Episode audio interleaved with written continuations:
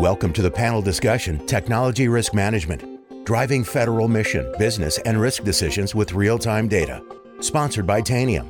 Here's today's moderator, Jason Miller.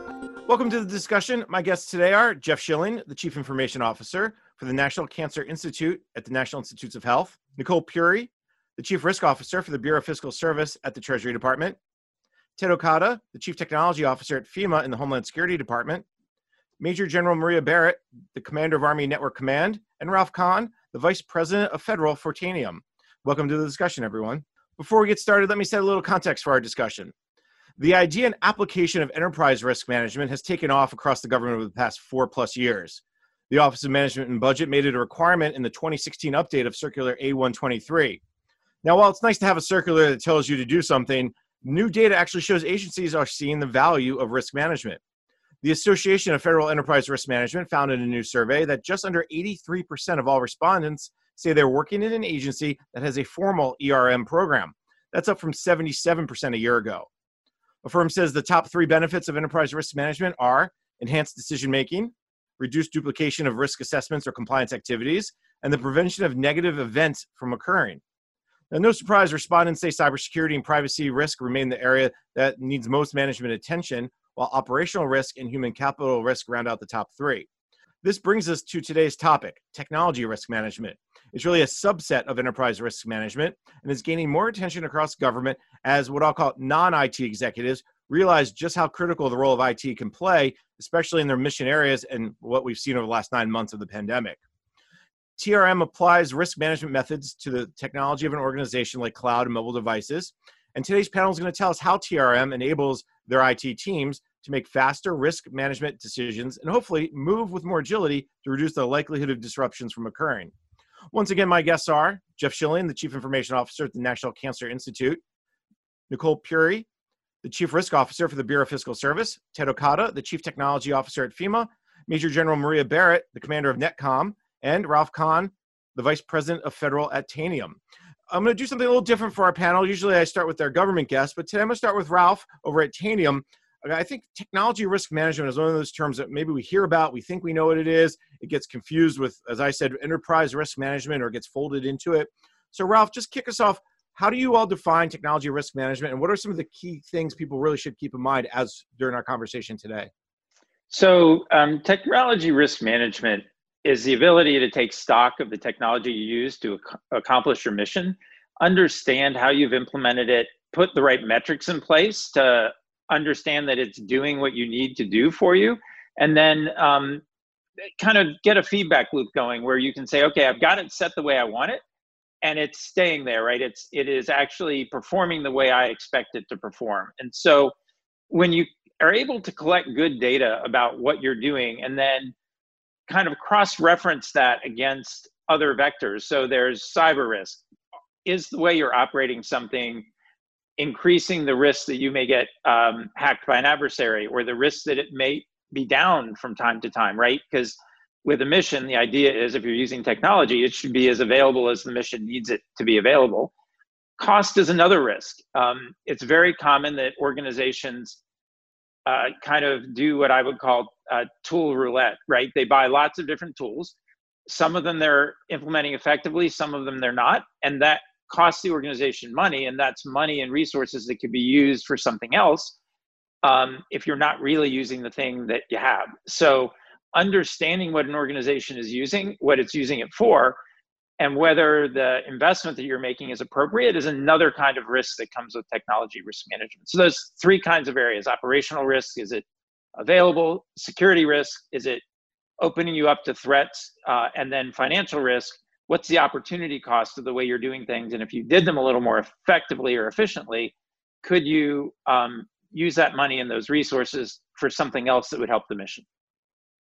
I think that's a great place to start, and I appreciate the the setting that that basic understanding of what we're talking about today, because again, uh, I think people think of risk in so many different ways, and, and this is really the umbrella that, the, as you said, operational, security, financial can fit under.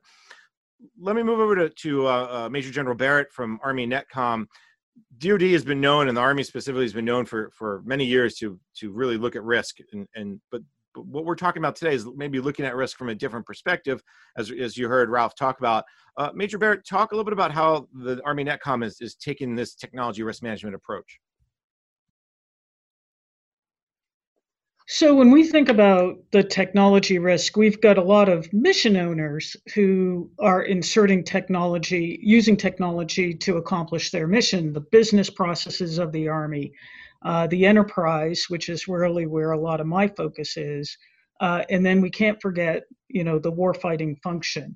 And so when they are inserting the technology that accomplishes their mission, uh, we, we have to take a look at um, how that fits in with the overall risk profile. So, so no surprise, the Department of Defense uses the risk management framework to do that. They take a look at the people, the processes, and the technology, but I wanna highlight um, a couple areas.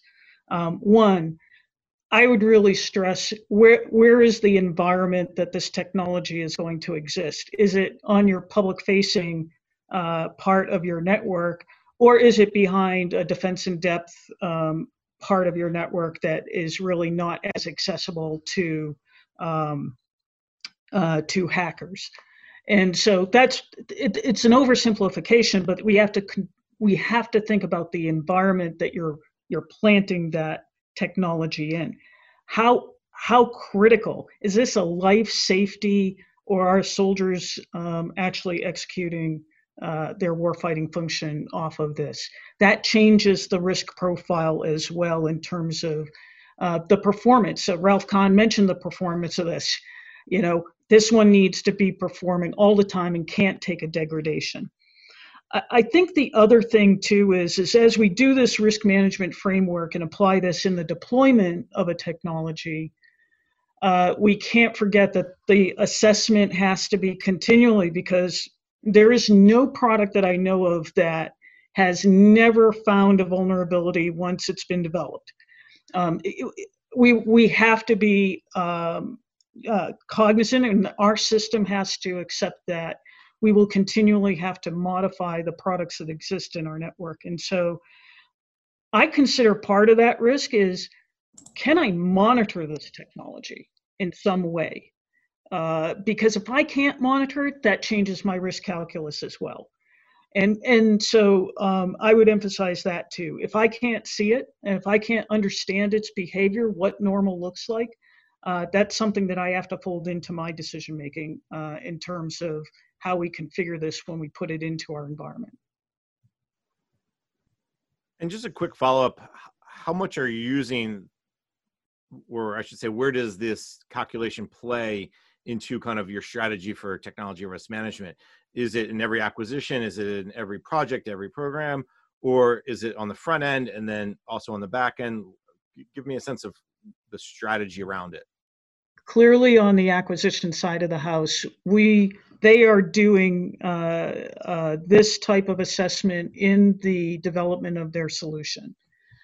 At the point where they do come in to bring it into the network, um, we'll take a look at what they've done, um, assess it, and and bring it onto the network. And then after that, um, either a, a program manager is con and um, us, because we're taking a look at the threats.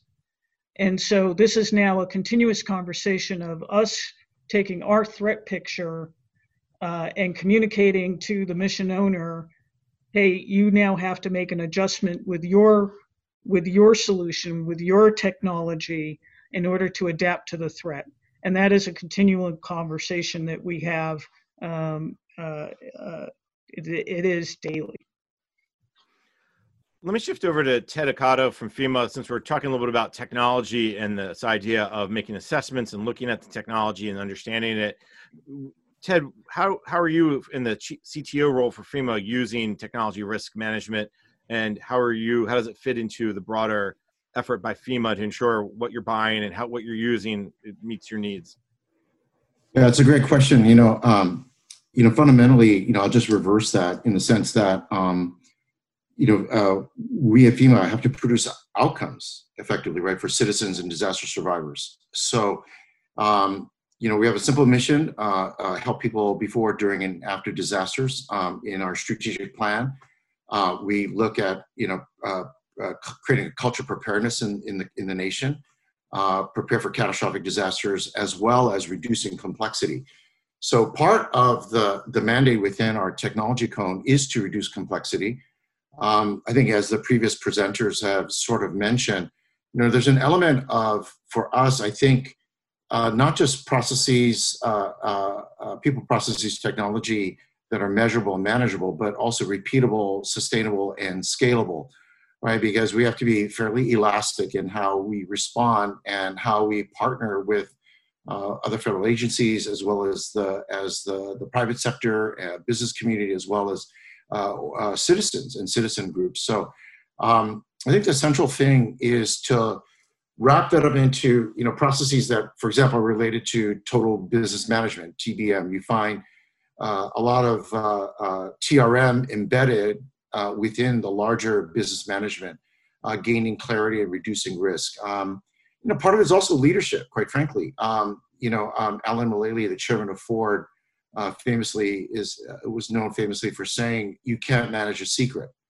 Uh, and uh, Colin Powell, you know, also said equally famously, uh, bad news is not like wine. It doesn't get better with age, you know, and there's a, there's a leadership component to that, right? There's a sense that, um, you know, if your people stop bringing problems to you, you've ceased leading them. So in effect, there's uh, both an H R leadership component. There's also processes that are measurable, manageable, repeatable, sustainable, and scalable. Uh, and uh, in addition to all the, the other risks we're talking, I think there are also elements related to, um, uh, I think, misunderstandings often when uh, private sector people join government about return on investment versus concepts in, uh, related to technical debt. Uh, and uh, we can certainly talk about it a little bit more, but uh, I'll just stop there. I'm interested just to explore, maybe, and we may do this later, but real quick, you mentioned uh, total business management, T R M is folded in there. That's the idea of you're you're looking at how much something is costing you, how why is it costing us this, and then what's the risks as part of that total cost structure. Do I, do I, am I explaining that correctly?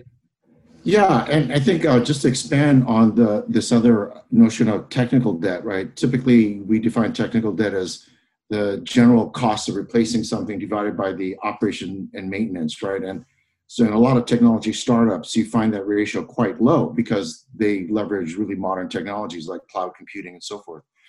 Um, and, um, you know, in a lot of our government systems, we, you know, the, it's pretty antiquated. You've got, you, you got COBOL running uh, in some systems, uh, but what's the R O I? Well, it's like, you know, seventy you know, seven thousand times the original investment. So uh, was there R O I? Yeah, but is that ultimately producing an outcome, right? Uh, a positive outcome, a mission outcome for, or for citizens and survivors. So uh, examining the need or balancing the need for how to manage technical debt as well as return on investment uh, is always that tension, I think, and um, many of our organizations Uh, uh, are kind of wrestling with it within our, our, our own sort of mission sets. You know, one of the one of the things we've noticed is we, you, you mentioned technical debt, Ted, and one of the things we've noticed as we work with a lot of government agencies is there is an awful lot of technical debt. Um, when the government goes through the acquisition process, one of the questions they rarely ask is, what does it take to sunset this when I'm done with it, right? And, and that is a risk that oftentimes is overlooked when uh, organizations are looking to implement a new capability, and then, you know, several um, years or two uh, later, then they want to, you know, sunset it. And there are plenty of examples of this across, uh, across government. Everybody's got it.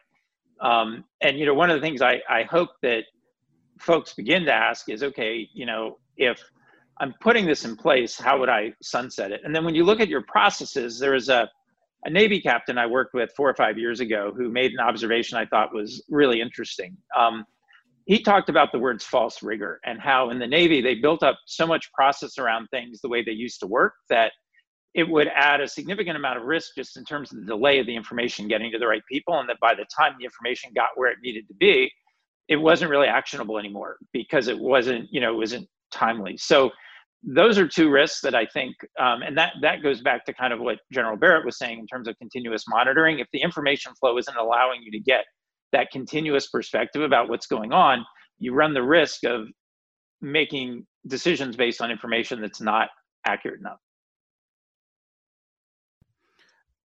Nicole, jump in here because I want to come back around to this broader discussion. I think uh, the issues that Ralph and Ted brought up around technical debt is, is a, the part of the I T conversation. But when we take a half a step back, we're also talking about the risk conversation as the Chief Risk Officer for the Bureau of Fiscal Service.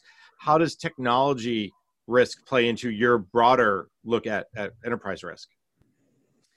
Yeah, actually, it, it plays in significantly because a lot of what we do, we're, we're largely an operations um, center, right? We, we manage a lot of the operations for Main Treasury. So technology is something that we rely on heavily and um, that we have focused on actually almost exclusively in the past. So what is, I think what has been happening, um, what we've seen a real push towards in the last year or so is to start looking at how we can use technology to further our overall goals, right? So we've, we've been putting forward some specific efforts rather than to look at modernization efforts for our technology, which are also very much needed, but how can we start looking five or ten or further years down the road towards what we think is going to be needed and what are the risks around um, us being able to accomplish those things? So the big question there is investment, right? Where do we invest our money? Um, and do we have to, you know, what trade-offs are we going to have to determine in order to get where we're trying to go? Um, and so that has been, I think we've been putting structures in place internally to be able to make those decisions. Um, we have an investment board that goes through every technology. It's, I, I don't have all the exact, you know, details of how it works, but um, to simplify, basically it looks at major investments for the Bureau um, and makes a decision about whether this is something we're going to do this year or in future years or not at all. Um, and we have an architecture board that works closely with the investment board. So we can, Um, you know, by working together, help make those decisions. And then I serve as an advisor on uh, within that group. And I also serve as an advisor on our Data Governance Council. So we're putting these pieces into place to start being able to really integrate how we look at all of these functions, how we gather the information to make the right decisions, and um, also having a, a future vision that is more than just in the next two years.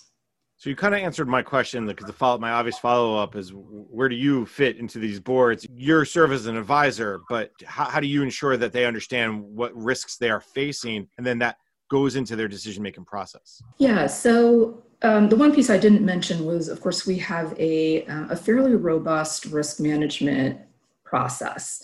Um, I think where we are still working on is how we fully integrate that with all of the decision making.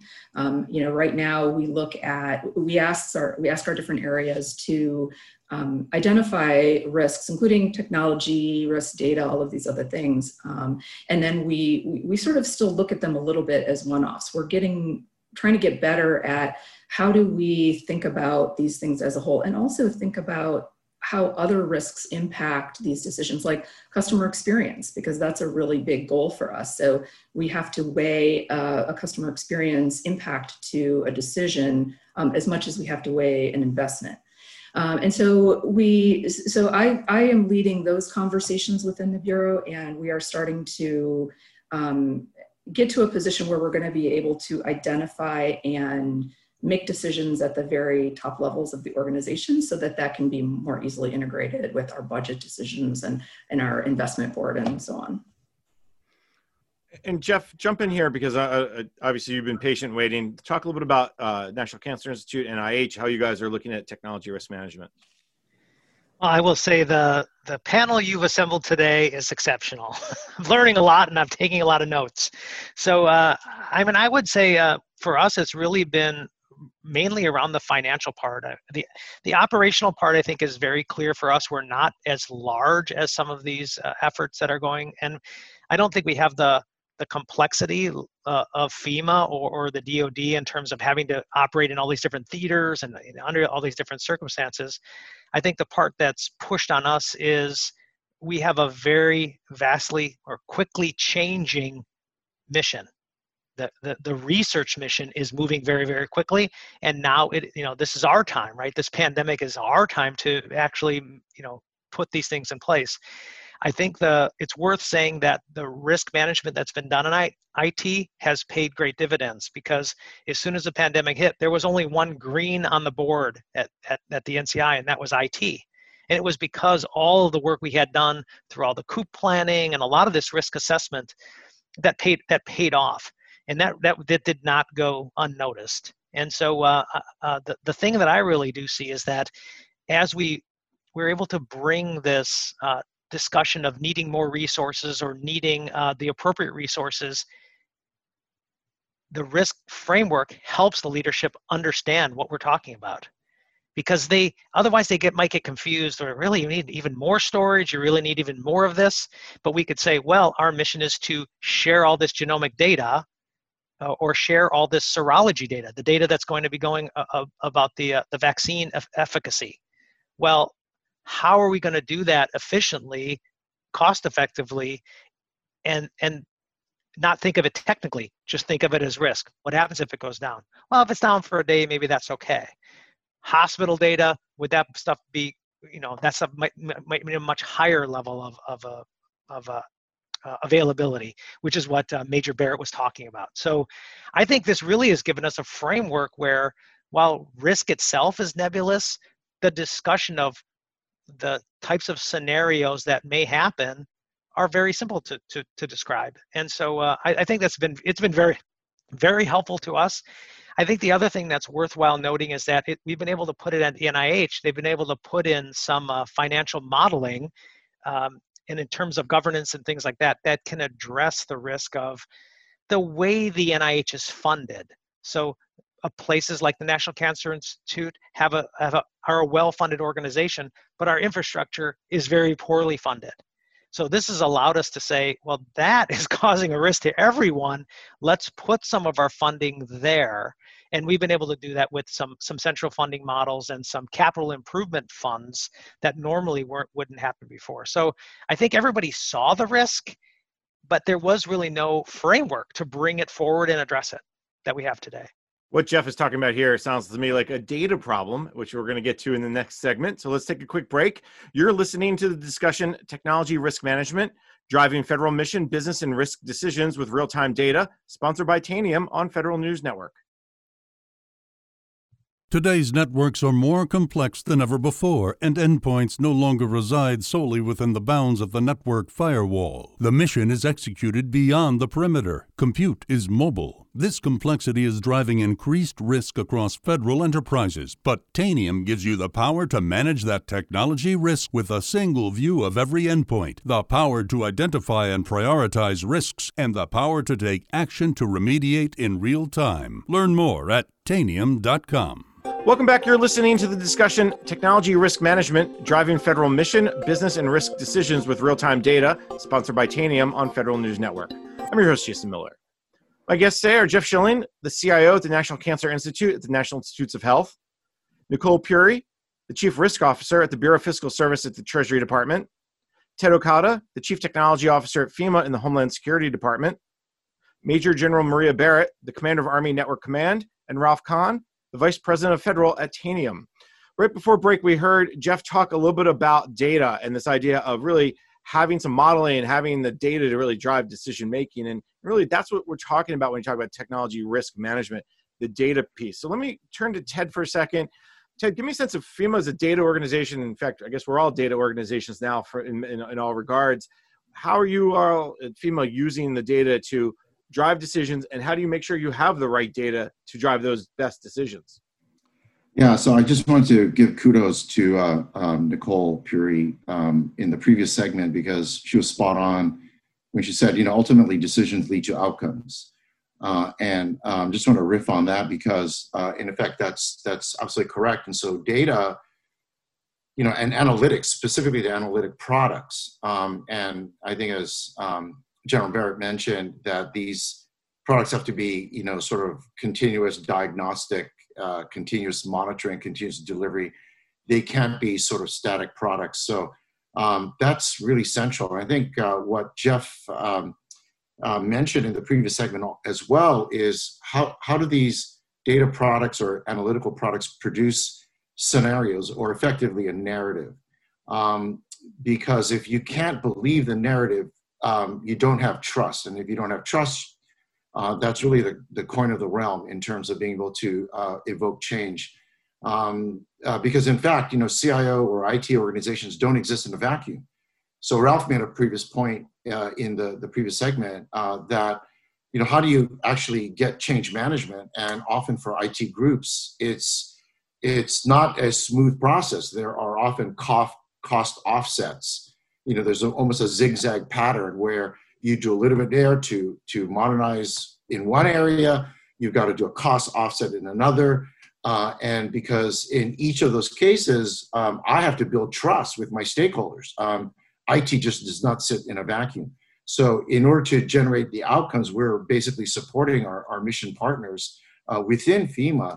Um, uh, and uh, until they see results in their decision-making, how data analytical products uh, actually enhance those uh, decisions. And in fact, they're making better decisions that lead to better measurable outcomes for our citizen survivors, um, then it just doesn't work. So um, um, I just just uh, thought that the uh, previous responders were just uh, really spot on in, in how they articulated the problem. One of the things that I think, Ted, you bring up is, is very interesting is that is that trust issue, but it's also this idea of if you're giving people dirty data or bad data, then the decisions are going to be bad or dirty or maybe not as good as you hope. Uh, I'll just open it up to anyone on the group here. Walk me through, is, is, are there ways to ensure your data is as clean as possible and then that can lead to better decisions? So, you know, one of the things that we're noticing in, in the financial world, when you want to provide data of high trust, you audit. And that audit process takes an awful long time, but it allows people to have a high degree of trust that the data you've provided them to make a decision with is good.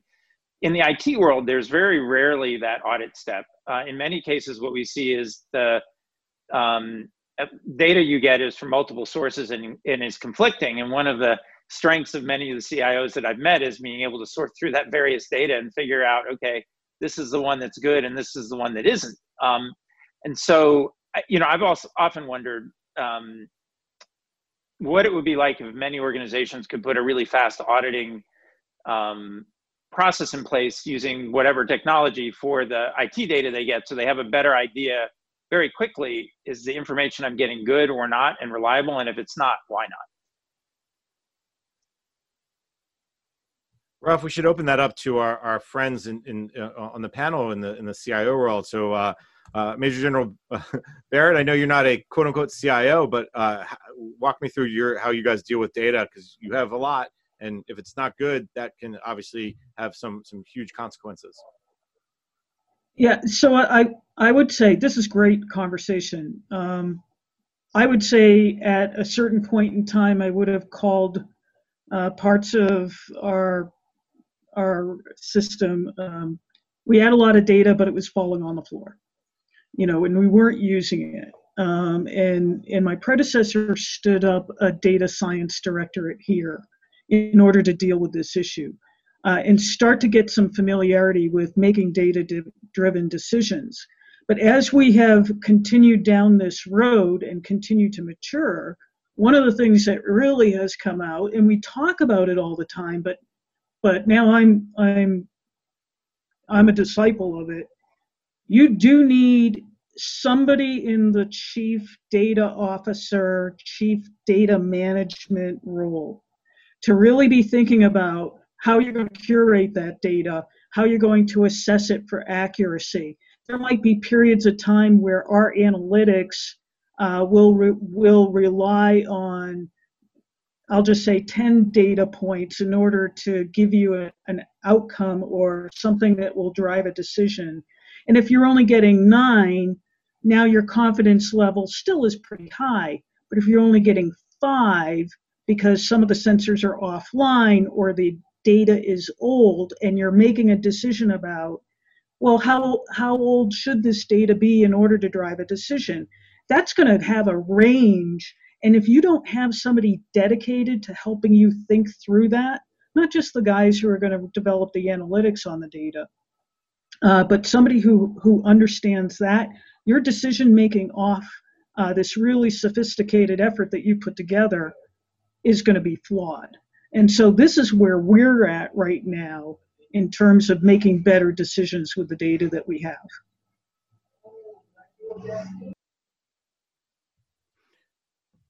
Nicole, jump in here for a second and, and walk me through the data piece. I know the Bureau of Fiscal Service has been out in front in many regards with having, for instance, someone in your position, Chief Risk Officer. They also, if you've, and you'll correct me if I'm wrong, I think we're one of the first ones to have a Chief Data Officer of sorts. And you mentioned the data governance piece. How are you ensuring that data is, is in the right place at the right time to make those right decisions when it comes to risk? Yeah, I, I would agree with Major General that one of the biggest things we've done is to hire a Chief Data Officer, and that has really made a big difference. Now, because we weren't required to do that since we're not, uh, you know, we're, we're a Bureau of Maine Treasury, but we felt it was important because data is so um, critical, and, and we, we are tasked with making public a lot of data, U S A spending dot gov and so on. Um, so just that, you know, putting even aside the internal usage of data, that uh, making public that external data is also very important. So we, we felt having a, a Chief Data Officer was very important. Um, and I think that, you know, um, I'd love to say that, that we were out in front. I don't know that we were, but so we're still, I think, figuring out, um, you know, how we're going to ensure that data is up to date and accurate and timely and reliable and all of those things. There's, there's a very strong recognition that those things are needed. Um, and so I think one of the ways that we have looked to begin to tackle that is by having a data governance council, which I'm sure, you know, many agencies are looking into also. Um, and I think that that will be, so it'll be a little bit of a learning process for us to, you know, figure out for our agency what the, what the issues are around, um, you know, getting our data to a point where it can be used reliably. We are, though, very forward-looking in being data-driven in our decision-making. And so we have already started looking at ways that we can use data to make decisions. We have a whole set of dashboards around um, our decision on when to return to the office. And those are fed by data daily, and we look at it weekly and make decisions on it. So um, things like that are how we're looking to continue to move forward in that space. Hey, Jason, I, I think one thing that would be a, a good um, thing to state, and I think Major Barrett, or sorry, Gen- General Barrett said that, you know, you, you, you initially start with data collection. And, and, and all this data sits on the floor because you got nobody to look at it, you don't know the quality, and the reality is you don't have the leadership that's going to look at that data and make a decision. So what's the sense of giving them a report? They don't, they don't, they don't, they're not, they're not used to making a data-driven decision. So, um, you know, one of the things that we've moved to, if we go back a little bit just to say operational I T, is that we started collecting data to make a decision, and then that data was clearly biased based upon the, the decision that the um, that the user who was putting it all together wanted. And so uh, um, we've been really trying to look at uh, simplifying, because we have so much data, we're trying to look at it and simplify. Well, what decision are we trying to make? What are our three decisions? And if I could say one as an example, I would say, how redundant do we need our data storage to be? Right now, we have a high level of redundancy. And then right away, the, right away the question came in, we don't really have a good picture of our data. You know, this is scientific data, clinical data, administrative data.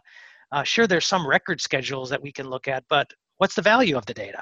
So then, then I think that started to kick off a much larger uh, analysis, a, a strategic plan around, we need to get a handle on, because we're spending so much money storing all this data, we need to get a handle on at least binning this data into very valuable, was valuable at some point, questionable value, really probably not valuable. And then we can buy the storage or the redundancies appropriately. So I think there's that, there's that cycle of data collection that you will get to, but, but to simplify it, because we have certainly have data management projects that are taking years. And then I'm like, what are these, what a question are we even trying to answer with all this stuff? And so if you were just to say, what are you trying to answer? In this case, how much redundancy do we have in our data storage on premise? And then how can we integrate the cloud into that? Okay. Let's start collecting data for that. So I think that's that's been helpful, and the risk part is is a big part because it's mostly around failure, right? Will the data fa- will the system fail? Will a user accidentally delete a whole bunch of data and we need to restore it, um, or will we have like a catastrophe that that that we need some of this data online for? So again, I think it comes back to that that um, scenario planning, but it also uh, helps us with the what's our what's our what's just our failure rate in of these arrays or whatever. So I think there's that piece of it that if you just look at what are we trying to answer and collect data for those answers, then you're going to find a lot more other things you want to be able to answer to. Ralph, let me bring you into this conversation because I think one of the challenges that agencies continue to face is exactly what we've heard from the, the panel so far. What are you seeing from your government clients? Are they trying to understand both the, the value of the data, but even more importantly, where they're getting their data from, and they can say, okay, is this an accurate? Is it timely? What are some of the things you're starting to see from your government clients? I, I think um, taking data science seriously is clearly something that is at the top of mind for most uh, information technology and security professionals these days. I think uh, everybody understands both the criticality of getting accurate data and then matching the time cycle of your data to the risk or the decision you're trying to make, right? If I'm making an asset management decision, am I using the right software? Yeah, if I have ninety day old data, that's not going to kill me. Right, if I'm trying to assess if an adversary is in my network, I might want something a little more like ninety seconds, not ninety days. And so understanding the accuracy and the timeliness, being able to use data science to go back and validate and audit the data that you have, so and do it quickly or in, in a time frame that matches the decision you're making, I, I'm beginning to see those best practices um, adopted across many different places in the federal government. And it, it's, it's, you know, very, very encouraging, because I think what a lot of organizations have discovered is when they put that discipline in place, they're cleaning out kind of years of cobwebs, right? De- decisions have been made this way and there's false rigor, and the answers we've gotten haven't been optimal because we've operated on bad data. And now that we're going through and um, operationalizing the discipline to, to make that timely and accurate, Um, a whole bunch of different decisions are getting made, and that's that's leading to ultimately better outcomes for the, the citizen or the warfighter or whoever your mission partners are. And I think that's really the end result here, the better outcomes. And, and I think that's something we're going to look at in the next segment. So we're going to take a quick break, and then we'll continue our conversation. You're listening to the discussion, Technology Risk Management, Driving Federal Mission, Business, and Risk Decisions with Real-Time Data, sponsored by Tanium on Federal News Network. Today's networks are more complex than ever before, and endpoints no longer reside solely within the bounds of the network firewall. The mission is executed beyond the perimeter. Compute is mobile. This complexity is driving increased risk across federal enterprises, but Tanium gives you the power to manage that technology risk with a single view of every endpoint, the power to identify and prioritize risks, and the power to take action to remediate in real time. Learn more at tanium dot com. Welcome back. You're listening to the discussion at Technology Risk Management, Driving Federal Mission, Business, and Risk Decisions with Real-Time Data, sponsored by Tanium on Federal News Network. I'm Jason Miller, and my guests today are Jeff Schilling, the C I O at the National Cancer Institute, Nicole Puri, the Chief Risk Officer at the Bureau of Fiscal Service, Ted Okada, the Chief Technology Officer at FEMA, Major General Maria Barrett, the Commander of Army Network Command, and Ralph Kahn, the Vice President of Federal at Tanium. Last segment, we talked a lot about data, ensuring you have good data, ensuring your data works, ensuring your data is there for decision makers. So let's take the next step. Okay, we have good data, or at least better data. Okay, we, we get the data to the decision makers. How do we ensure that those decisions that are made are carried out, they're implemented? This is very important, obviously, for security. But Nicole, let me start from the broader perspective, since obviously you you look at this risk management from a, from the enterprise-wide view as well. What is the Bureau of Fiscal Services process to say, just because we, okay, we made a decision, how do we ensure that decision goes from A to B to C? Yeah, and, and we do use a risk process for that. Um, so I think um, the way that we approach it uh, is from multiple perspectives, because I don't think there's any one way that works perfectly. So you almost always have to have a couple different approaches. Um, of, I think probably as many agencies do, we we assign owners to risks, right? So if we if we identify something that needs an action and mitigation, we assign an owner to it, usually an executive owner. Um, and that starts the process off. From there, uh, to kind of make sure that something is happening, you have to do some level of monitoring. So we look at our risks quarterly, we report on them, um, you know, all of our major technology and I T risks, which are, you know, generally at the top of our portfolio list of risks, um, we, we make sure that we get updates on those uh, quarterly to make sure that progress is being made. Um, but I think in addition to that, and maybe more importantly, is how do you know that those um, decisions were the right ones? Or how do you know that the progress that's being made is the right type of progress or the right level of progress? And that's where I think you have to look to more of a continuous improvement perspective, right? So, so what we're planning on doing, or we're just getting started on this now, is to take a look at, um, on an annual basis, whether or not what we identified as risks and, and actions that we wanted to take against those are actually, again, contributing to outcomes, right? Talked a lot about outcomes today, and I think it really does come down to that. We can identify risks and talk about them all day long, but if we're not actually making progress on something, then what's the point? So, so we'll be looking at some of these decisions that we're making. Are they really having the outcome that we intended them to have a year or more down the line? And if not, that's an indicator to kind of take a step back and say, maybe we need a different approach here. Um, so I think it's, you know, there's kind of multiple ways to look at this, but hopefully you hone in on the right answers over time by, you know, tackling it from different perspectives. Now, Nicole, uh, let me, let me pick on you for a second. Uh, it sounds like quarterly reports, year long, it seems like, wow, things change so much, especially in technology. Uh, help me understand a little bit more. I mean, yes, these are maybe the check-in times, but I imagine if something big happens, it's daily, it's, it's hourly, it's, it's, it's more often check-ins. Uh, walk me through that process too. Oh yeah, no, absolutely. I mean, our, our I T department definitely is managing risks and making decisions on a daily basis. Um, and, and we have a number of tools that allow us to do that internally. The, all, all of those things don't rise to the level of talking about them, um, you know, every day though, or I guess what I'm saying is um, a lot of what I focus on are things that impact, you know, the, the Bureau as a whole. And so looking at them, you know, less frequently um, is okay. And that's, that's part of the decision-making. But yeah, no, we absolutely have um, an I T department that does that, and I think does that very well.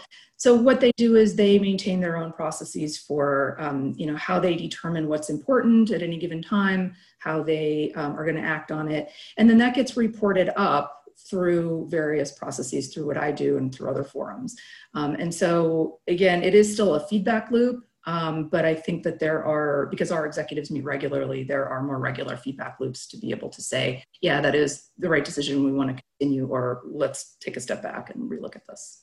I, I kind of knew the answer to that, by the way. Yeah. Someone hey, Jason, I, Jason, I wanted to add this, Jeff, I wanted to add that, you know, I think I, IT and I T I L, it has a lot of very acute management capabilities in it. So when people do just standard uh, I T service management and they use I T I L, they're able to address the day-to-day, this system is down, I need to get it up, and things like that.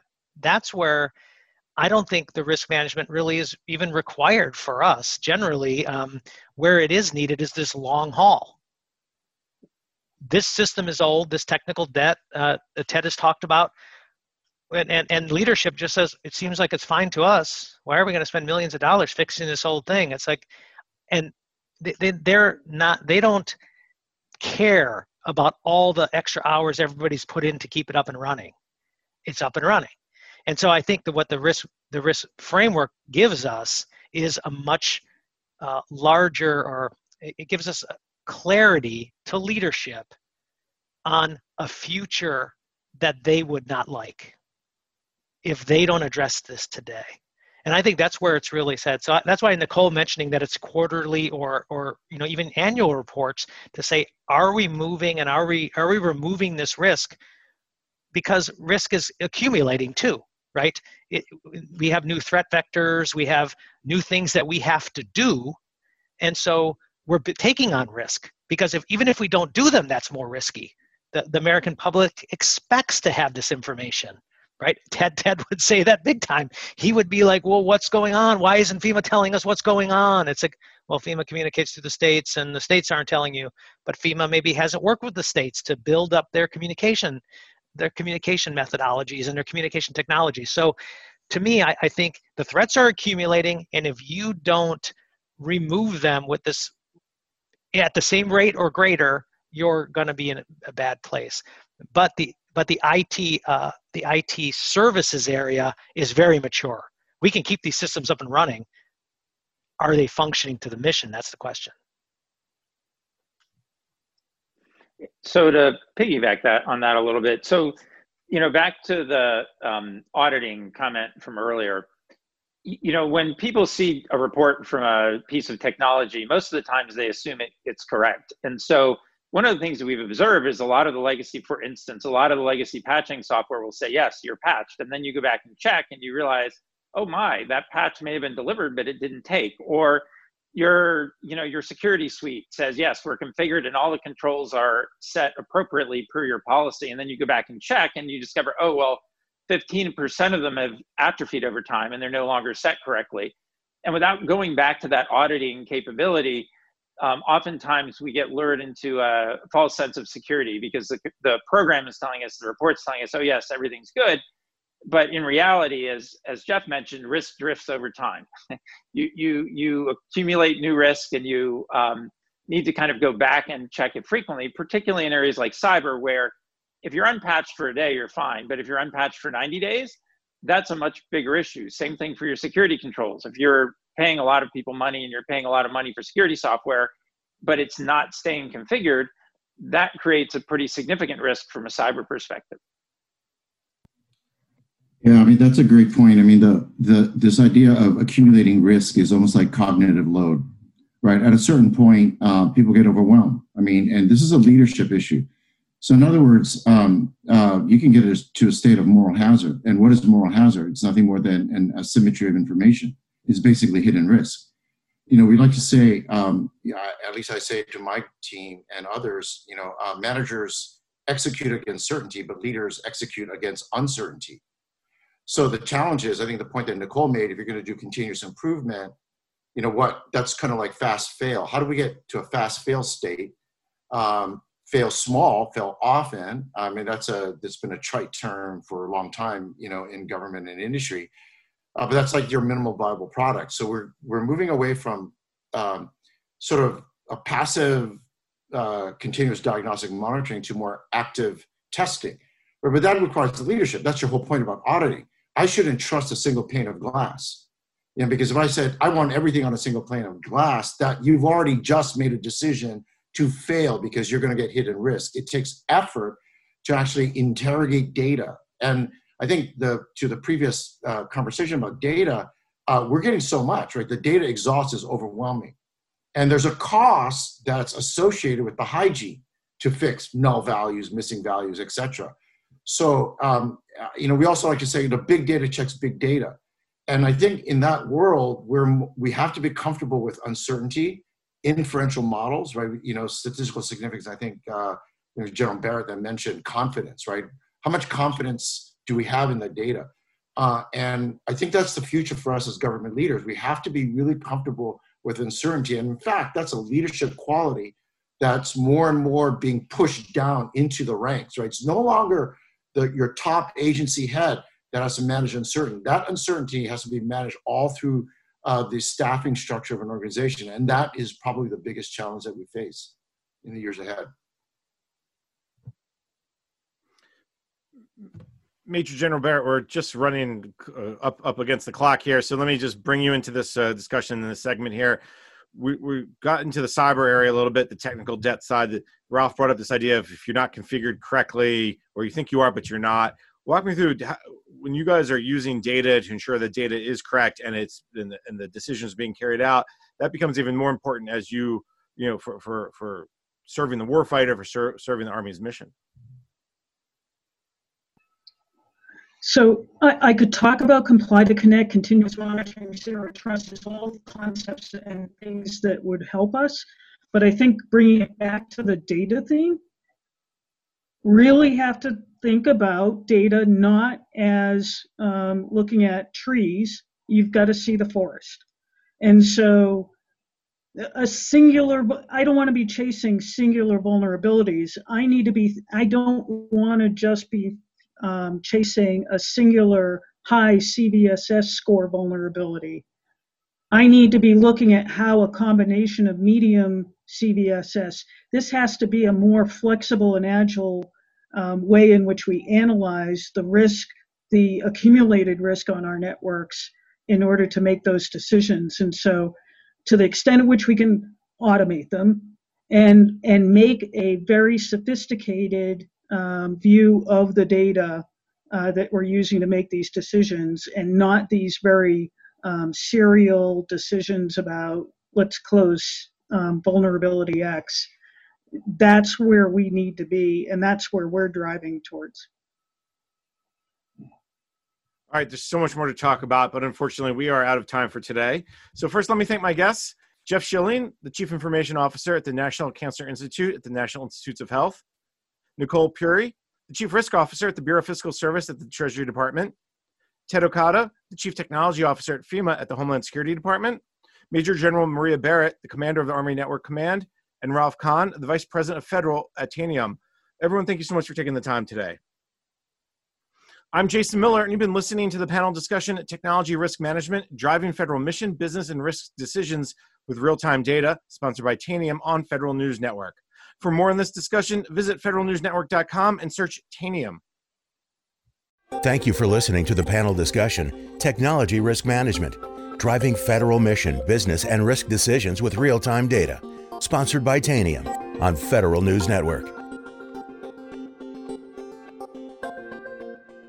Today's networks are more complex than ever before, and endpoints no longer reside solely within the bounds of the network firewall. The mission is executed beyond the perimeter. Compute is mobile. This complexity is driving increased risk across federal enterprises, but Tanium gives you the power to manage that technology risk with a single view of every endpoint, the power to identify and prioritize risks, and the power to take action to remediate in real time. Learn more at tanium dot com.